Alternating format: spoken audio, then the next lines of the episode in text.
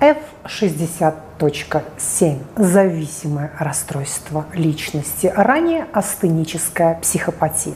Но прежде чем мы приступим к морфологии данного заболевания, я хочу вам показать свою футболочку, которая называется «Мне можно». Это мне подруга привезла пару дней назад из Москвы. Посмотрите, я очень хочу выпускать свой мерч, наконец-то. Но все фирмы, которые предлагали мне сотрудничать с ними, говорят о том, что все будет делаться на их сайте, и кабинет у меня будет тоже у них. А, соответственно, это совершенно непрозрачно и нечестно. Я не знаю, сколько будет продаваться моей продукции. Они мне говорят, что я это увижу, но я увижу свои цифры, а они увидят свои цифры. Поэтому очень прошу ребят, которые занимаются мерчем, если вы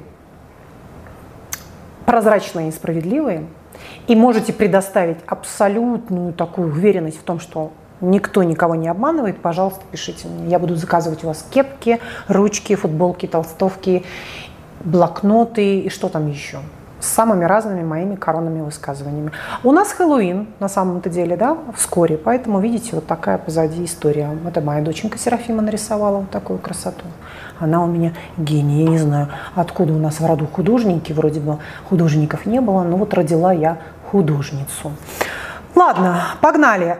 Что я хочу сказать? Сегодня у нас с вами понедельник, и уже в этот четверг мы будем разбирать совершенно шедевральный фильм, который называется «Стеклянный дом», 2001 год. Пожалуйста, фильм снят на реальных событиях. Я вас умоляю, посмотрите его.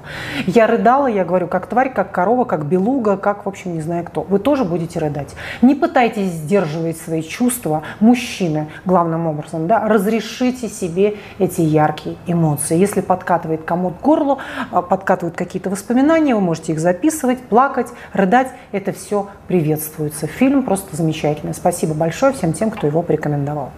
Погнали! Зависимое расстройство личности. Чаще страдают женщины, нежели мужчины, да, значительно чаще. Формируется у женщин все-таки в большей степени привязанность к своему близкому человеку, и она не обязательно относится к мужу, к мужчине. К мужчине. Она может быть в принципе к близкому человеку, например, к маме. То есть ярко выраженная привязанность к маме.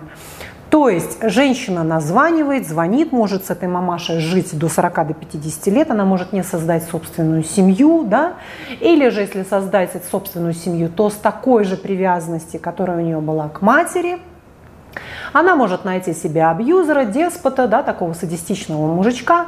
Она совершенно размоет свои границы, не будет понимать, кто она такая, не будет слышать собственных желаний, будет полностью поглощена этой персоной, то есть она станет его тенью. И тотальная беспомощность, невозможность вообще представить себя в этом взрослении. Бесконечная такая инфантильность и потребность иметь рядом с собой взрослого человека, который возьмет за нее эту ответственность, да? который будет зарабатывать деньги, который будет приносить домой еду, вплоть до того, что он эту еду может готовить и так далее. Он будет заботиться о том, как где покупаются билеты, как оформляются, как снимаются деньги с банкомата, как вообще можно поехать куда-то, как с кем-то пообщаться и так далее. То есть вот начиная с самых пресловутых мелочей, заканчивая уже какими-то более серьезными вещами, да, такими как вот зарабатывание денег, да, бизнес и так далее. Соответственно, речь идет о тотально детской недоразвитой психике, и вне зависимости от того, сколько человеку лет, человек пребывает в состоянии «я не способен», я не смогу, я не знаю как. Вот этот набор, кстати говоря, таких рациональных убеждений, это как раз та, в общем-то, ахиллесовая пята и терапевтическая мишень, которая и расследуется, и исследуется, и прорабатывается на психотерапии, на которую пациент или клиент не приходит. Ну, чаще, когда мы говорим, когда мы говорим о расстройстве, мы все-таки людей называем пациентами. Клиенты – это, в общем-то, здоровые люди, да? пациенты – это люди с какой-то психопатологией. Соответственно, когда пациент оказывается на терапии, оказывается он крайне редко. То есть в каких случаях, например, женщины, да, если мы говорим в большинстве случаев, они оказываются на терапии. Когда у нее умер муж, когда он ее променял на какую-то другую женщину, когда у нее начинается активно развиваться какая-то, ну, например, психосоматика ярко выраженная, да, или же когда она страдает от какой-то, ну, допустим, коморбидной сопутствующей симптоматики. То есть есть нечто, что она конкретно видит. Я боюсь заходить в маленькие пространства, то есть развивается клаустрофобия, я боюсь э, людей, социофобия, я боюсь открытых пространств, агрофобия. То есть та сопутствующая патология, которая идет рука об руку чаще всего да, с нашим зависимым расстройством личности. И вот она с ней как раз и приходит. Ее не беспокоит ее зависимость, она ее не осознает. То есть это некоторая такая эгосинтонность, она срослась с этим. И ей кажется, что это совершенно нормально, то, что она и ее муж это одно целое. Или то, что она настолько патологически привязана к собственной матери, да, к собственному родителю или родственнику, который как-то о ней заботится. Но чаще всего все-таки это муж или мама. Да? Ну, муж это в лучшем случае, то есть это говорит о том, что девочка выходила в свет все-таки, но она как-то худо-бедно училась, где-то как-то работала, она как-то с ним познакомилась. Гораздо хуже обстоит вопрос, когда есть патологическая привязанность к матери когда зависимое расстройство личности формировалось с этой, с этой женщиной, да, с этой матерью, а уже к подростковому возрасту видно, то есть это в махровом цвете уже расцветает все. И было видно, что да, ребенок, вот он настолько демотивирован, что он не может сдвинуться с места, он не может сделать элементарных действий. Да? Ну вот в лучшем случае это все-таки муж. Соответственно, как только женщина, как только человек, пациент осознает ту или иную проблему, это, как правило, не понимание того, что я зависим. Нет этого понимания. Понимаете, да? В данном случае критика отсутствует. Соответственно, что еще мы можем сказать? Что еще мы можем сказать, друзья мои? Терапия, вот сразу я прибегаю к терапии, может быть, я буду возвращаться то назад, то вперед, в конец, в начало, неважно, да, может быть, как-то мы хаотично построим сегодняшнюю нашу беседу с вами, но в любом случае, что хочется отметить? Терапия бесполезна, что касается именно работы с этой зависимостью, если нет родственника. То есть работать исключительно с женщиной и не работать с ее мужем практически бесполезно. Дело в том, что вот это содержание, вот эта забота, это такое сладкое болотце, это такая невероятно комфортная, вообще зона комфорта, да, что э, взять вот так вот и замотивировать человека проработать его какие-то рациональные убеждения, а когнитивная психотерапия здесь в основе лежит, вы понимаете, да, именно туда и мы и делаем упор, мы работаем с убеждением и с поведением. Соответственно, взять вот так и поработать с пациентом, как-то его перенастроить на другие волны очень трудно.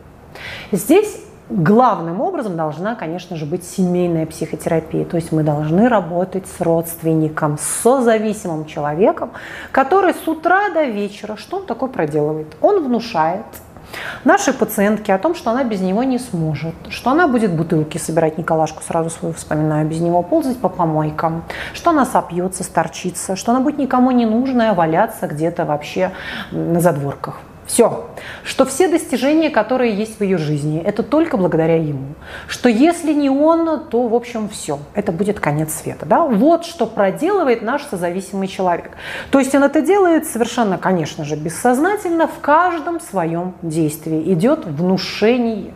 Даже свои фразы «давай я сделаю», «давай я помогу», «давай я вот здесь напишу за тебя», э, говорит о том, что ты сама не сможешь. Ты не сможешь не сможешь, ты не сможешь. Ты нужна только мне, я твой Бог, я твой господин, я твой муж, я твой друг, я твой сын, я твой отец. Я, я все твоя, все для тебя. Почему женщина боится с ним расстаться? Почему женщина не представляет себе жизни без своего Господа Бога практически? Да?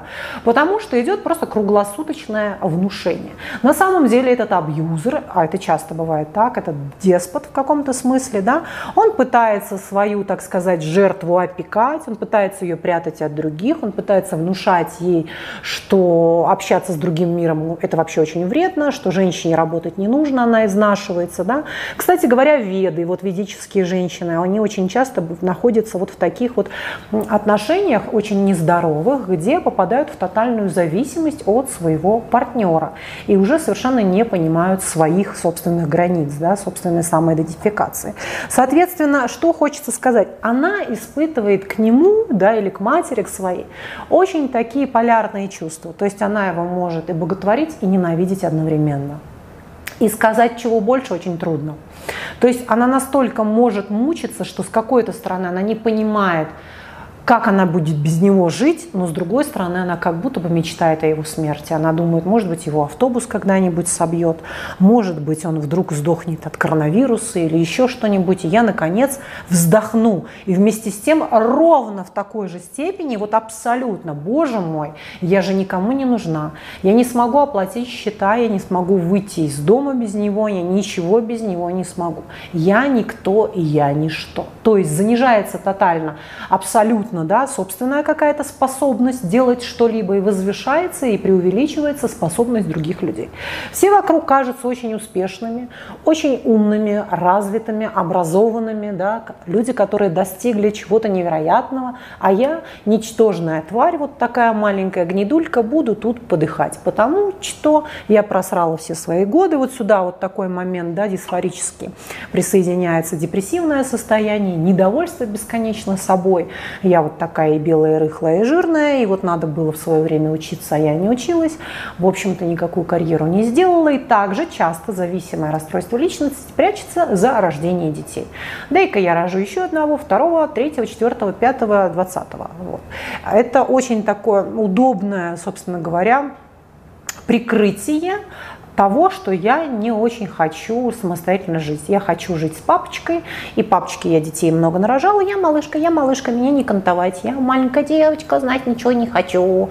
Все. И вот здесь вот формируется самое разное, там сказать, самые разные тревоги. То есть тревожно-депрессивное состояние – это главным образом вот сопутствующее, бесконечное что-то, что идет с ней по жизни, с этой женщиной. Ну или с мужчиной, как я уже сказала, чаще все-таки это бывают женщины. Что еще мы можем сказать с вами? Да, саботируется все.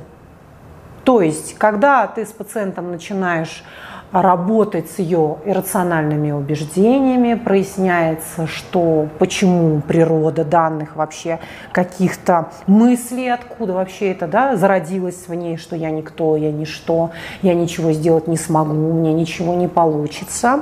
Далее, после того, как мы прорабатываем это все, и да, даются домашние задания, даются минимальные задания, которые саботируются. То есть, опять же, возвращаясь к тому, что если речь не идет о семейной терапии и не лечится муж или ее мама, то все задания саботируются. Потому что ну, не хватает внутренних ресурсов, ну, нет этой силы воли, нет этой мотивации сказать, что я могу сама. Уж так сладко открывать тумбочку и доставать мужнины деньги и тратить их так, как хочется. Уж так это приятно, когда полностью обо всем заботится супруг, и тебе ничего не надо делать. Соответственно, здесь начинается такое, включается очень хитрое эго, которое начинает как уж на сковородке выкручиваться, и она найдет тебе 133 оправдания, почему она она это не сделала. И она будет доказывать, что вот просто так сложилось, она хотела, муж не дал, вот получилась такая была погода. И она будет изо всех сил обманывать прежде всего на терапии себя. Почему она не хочет делать то или иное действие. Да? Соответственно, любые какие-то жизненные, житейские, социальные вопросы гиперболизируются, в общем-то, утрируются, эскалируются, преподносятся как что-то такое пугающее и невозможное, что-то, что сделать она не может, ну никак. Все. Ну никак, не может сделать никаких примитивных действий. Соответственно, потихонечку, потихонечку, потихонечку, потихонечку мышцы атрофируются, и она превращается в овощ, который, конечно же, ну, грех не бросить, что называется. И в итоге она получает, что ее Василий и ее Федор Иванович меняет ее на другую зависимую женщину, которая помоложе которые не 40 лет, а которые 25 лет. Это ему повкуснее, поинтереснее и повеселее. Так, э, соответственно, вот этот оплот ее подпитки и уверенности, да, этой заботы рушится, мир рушится, и вот в этот момент как раз она может объявиться на терапию, но не ранее, да. Или же какая-то сопутствующая симптоматика ее туда привела. Ну, например, та же самая депрессия может пациентку с зависимым расстройством личности привести, да, вот такой сопутствующая такая патология. Что мы еще сегодня с вами не обозначили, друзья мои? Видите, у нас такая тема интересная совсем, мы с вами забросили психопатологию, патопсихологию, поэтому немножечко это вспоминаем. Вспоминаем. По поводу э, медицинской, да, медикотерапии, да, фармакотерапии, конечно же, если речь идет о тревоге и депрессии, то там уже психиатр назначает препараты. Это будет нечто поддерживающее, но никак не основа.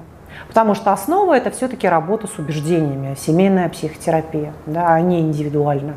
Но, как показывает опять же практика, притащить супруга на сеанс к психотерапевту чрезвычайно трудно. Редко какой супруг, а уж тем более доминирующий альфа-самец абьюзивный, придет на терапию не смешите меня, что называется, да? Или мама, которой так хочется, чтобы ее дитятка не вылетала из семейного гнезда, ну, будет э, прямо на крыльях лететь на психотерапию. Нет, конечно же. Почему здесь все очень печально? Именно потому, очень печально, очень печально, именно потому, что нет ярко выраженного разрушения, как, например, наркомана, да? А у другая, другая форма зависимости, как у игромана, наркомана, который оказался в подвале в язвах с ВИЧом, с разными, ну, я не знаю, гепатитом С, да, вот он весь уже вот такой вот лежит, там, там хоть от чего-то, хоть как-то может испугать человека, да, то тут ничего не пугает. Ну, все сладко, гладко и хорошо. Но ничего не пугает. Нет того триггера, который бы тебя затащил на этот сеанс. Поэтому ты сидишь себе, как конфузория туфелька, да, в этом анабиозе в каком-то пребываешь, и э, все очень даже хорошо. С чего вдруг тебе суетиться, понимаете, да? Соответственно, давайте немножечко два слова о вообще формировании данного расстройства, да, как оно у нас с вами э, формируется. Чаще всего, конечно, это гиперопека, потому что бывает и гипоопека, реже и гипоопека имеет шансы. Почему? Потому что при гиперопеке человек не имеет шансов, он инвалидизирован с рождения. У него есть стойкая выученная беспомощность, и он, в принципе, не знает, как это делается, потому что делал все родитель. Родитель делал за него уроки, готовил ему, ему еду, попку вытирал, вытирал лет до семи, да, спал вместе в обнимку. Ну вот все. Тотальная такая формировалась в ребенке зависимость. Соответственно, к подростковому возрасту, уже к этому пубертату, у человека выходит абсолютным инвалидом уже. Да? То есть мы понимаем, в психологическом смысле этого слова, но и в каком-то смысле и в физическом тоже. Гипоопека здесь гораздо лучше. Также формируется это зависимое расстройство, но есть шансы.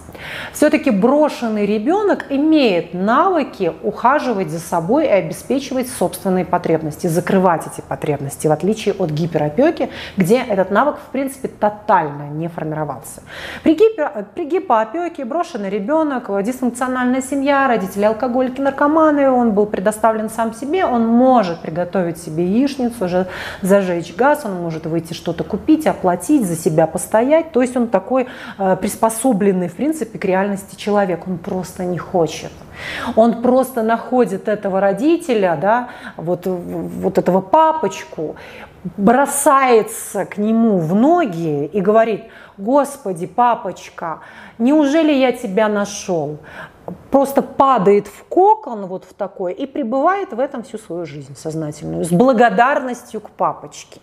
То есть, в принципе, если папочка умрет, бросит, исчезнет, то пациент с гипоопекой он выживет. Прекрасно он знает, как жарить эту яичницу, как оплатить это все. Он просто не хочет. В отличие от гиперопеки, которая не знает.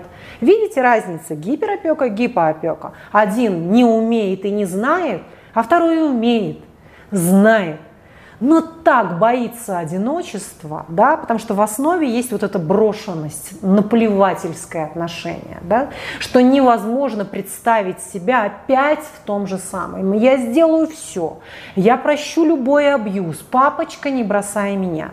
Я, наконец, нашла то, кому я так сильно нужна. Господи, спасибо тебе.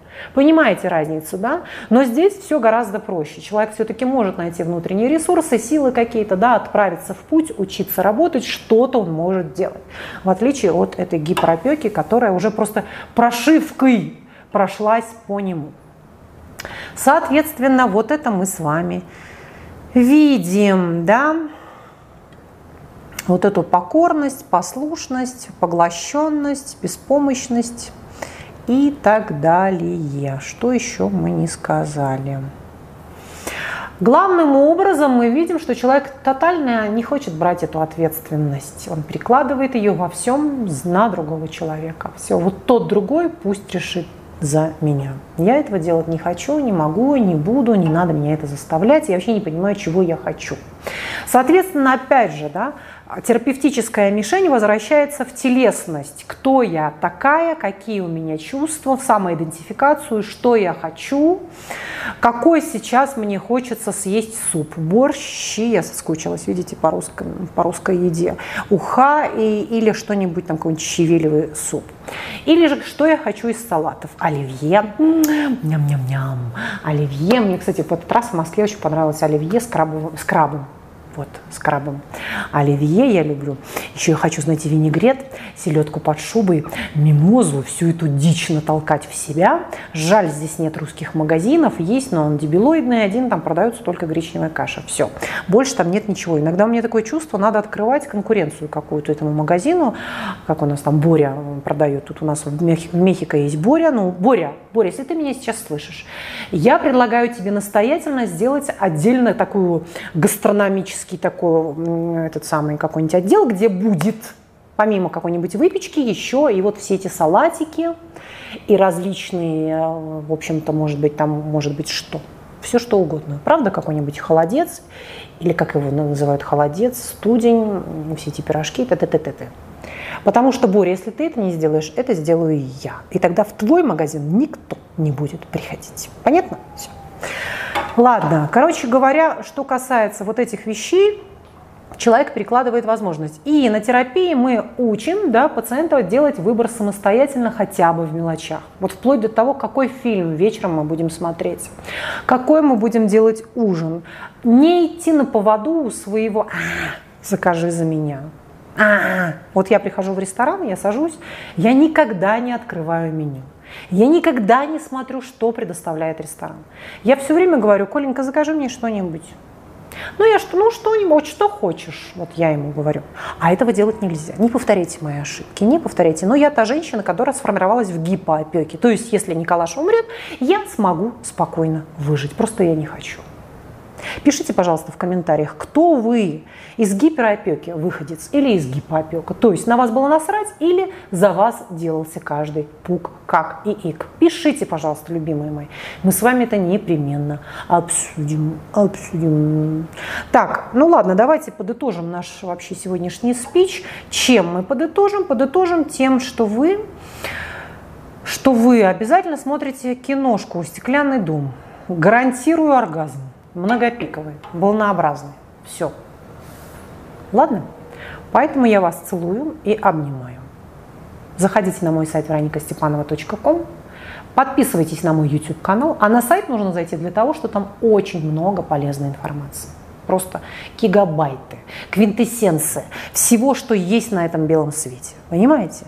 Все есть на моем сайте вероникастепанова.ком. И подписывайтесь на все мои социальные сети. Все ссылочки будут у меня внизу под видео в описании. Телеграм, где я публикую каждый день свои супер-мега крутые статьи. И Инстаграм, где я показываю свои сторис, как я куда-то иду и что-то вам очень, опять же, полезное говорю.